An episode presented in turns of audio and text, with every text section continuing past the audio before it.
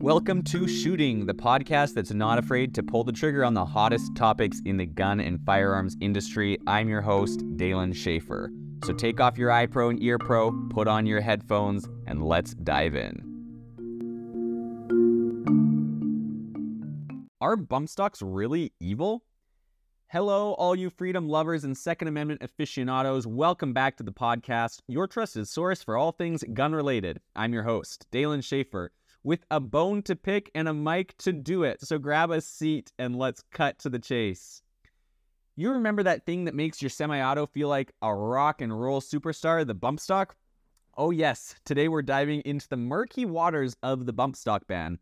Hold on to your hats, because this one is a doozy. Now, for the uninitiated, a bump stock is a device that allows a semi automatic firearm to mimic the firing speed of a fully automatic one. Clever, right? A nice way to add a little bit of pep to your AR 15's step. But as it turns out, the powers that be are not fans of pep, it seems.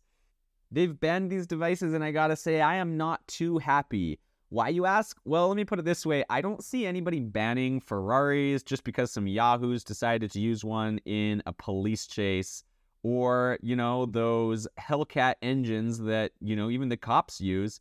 They're not banning those because some people are running away from cops in those things. The thing is, they're banning a piece of plastic and metal because of the actions of a few bad apples who may or may not have even used these things successfully. Are we going to ban kitchen knives next because people have used those in crimes? Uh, how about vehicles? My grandmother's knitting needles. Those things are pretty sharp. Where do we draw the line, folks? Responsible gun ownership is about understanding and respecting the power of firearms. And it's not the accessories that are the problem, it's misuse of any of the parts.